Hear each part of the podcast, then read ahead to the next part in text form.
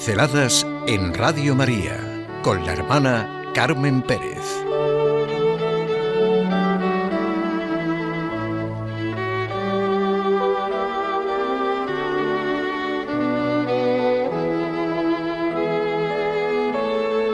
Vivir de certezas. Sí, hoy, en este mundo que vivimos, concreto, ¿eh? nuestro día a día, Fíjense, vivir de certezas. Pues la primera certeza desde Benedicto XVI. Dios es amor, y quien permanece en el amor, permanece en Dios, y Dios en él.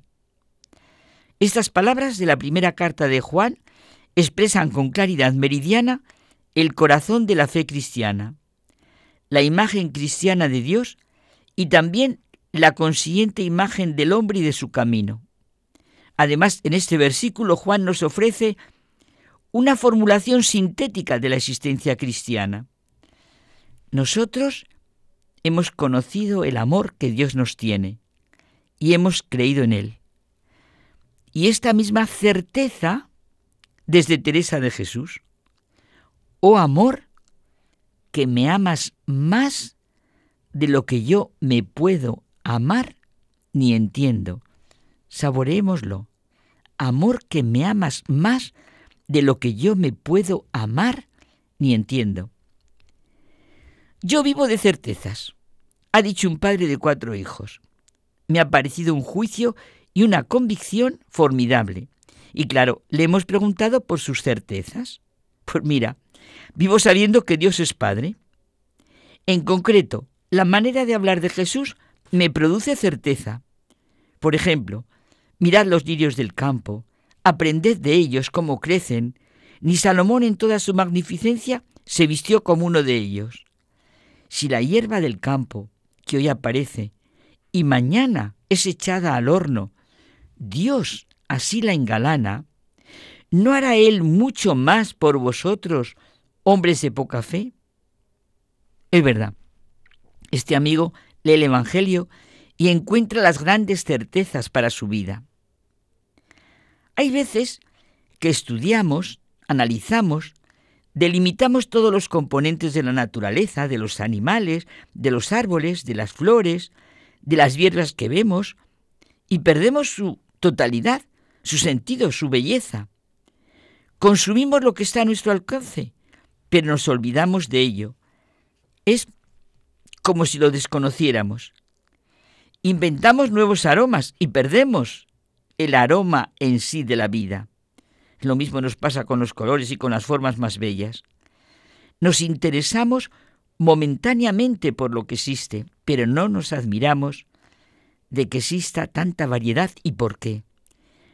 Parece que lo único que somos en la vida es ser consumidores de todo, incluidos los lirios del campo y las aves del cielo. Este padre lee con su familia el Evangelio y juntos, padre, madre, hijos, encuentran las grandes certezas de la vida. Les dice que quizá si algunos de nosotros hubiéramos sido los testigos, no hubiéramos contado los hechos, las palabras de Jesús, con la sencillez, grandeza y sobriedad con que están relatados. El Señor dice que miremos, que contemplemos las aves, y así aprenderemos a vivir sin ansiedad. Los pájaros despliegan sus alas para volar. Nosotros tenemos que desplegar nuestra mente y nuestro corazón. Conocer la verdad es estar libre de prejuicios y de tantas cosas que perturban nuestro corazón y enturbian nuestra mirada. La visión de la realidad es la realidad misma que se revela en mí ser un espejo de lo real. Decía Santo Tomás que conocer es hacerse otro en cuanto se es otro, y que la ciencia no es más que la reproducción de las cosas en el alma, la asimilación del que conoce a lo conocido. Saber ver, saber contemplar, saber escuchar, vivir de certezas es abrir el corazón y la mente a la realidad. No tengáis miedo, no temáis a los que matan el cuerpo pero no pueden matar el alma. ¿no se venden dos pajarillos por un as? Pues bien, ni uno de ellos caerá en tierra sin el consentimiento de vuestro Padre. En cuanto a vosotros, hasta los cabellos de vuestra cabeza están todos contados. No temáis, vosotros valéis más que muchos pajarillos. Hagamos como este amigo mío. Leamos el Evangelio. Bueno, leamos la Biblia. Había un científico que vivía preocupado con los problemas que quería investigar y estaba empeñado en resolverlos. Pasaba días en su laboratorio en busca de respuestas para sus dudas. Un día, su hijo de seis años llegó a su laboratorio. El científico, nervioso por la interrupción y viendo que era difícil que se fuera, bueno, pues que pensó en algo para distraerlo. Vio una revista con un mapa del mundo. Recortó el mapa en varios pedazos y junto con un rollo de cinta adhesiva se lo entregó a su hijo. Como te gustan los rompecabezas, te voy a dar el mundo, todo roto, para que lo repares. Uy, se quedó tranquilo pensando que le llevaría días armarlo. Pero, pasados unos minutos, escuchó al niño. Papá, papá, ya acabé. Al principio pensó que lo habría hecho mal, era imposible. Que a su edad lo hubiera hecho bien, porque no lo había visto antes. Desconfiado, lo miró y para su sorpresa, el mapa estaba correcto. ¿Cómo era posible que el niño hubiera sido capaz de hacerlo? Le dijo, pero, hijo, ¿tú no sabías cómo era el mundo?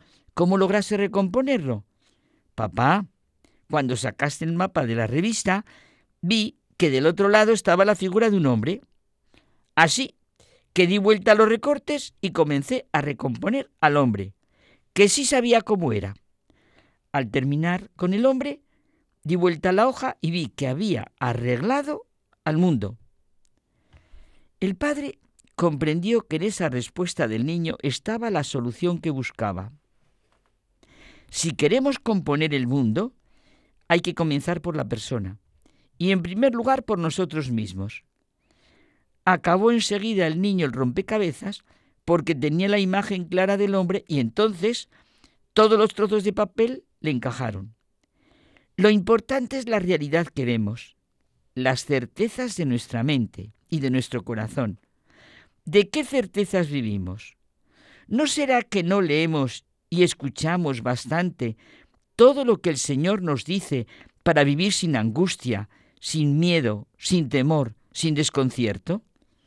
Todos sentimos la fuerte necesidad de tener certezas y vivir de ellas. Solo si aquello en lo que decimos creer es verdad para nuestra vida, lo experimentaremos. Hemos conocido el amor que Dios nos tiene y hemos creído en Él. Nos ama más de lo que nos podemos amar ni entendemos. Dios nos habla en la Biblia. Escuchemos la Biblia.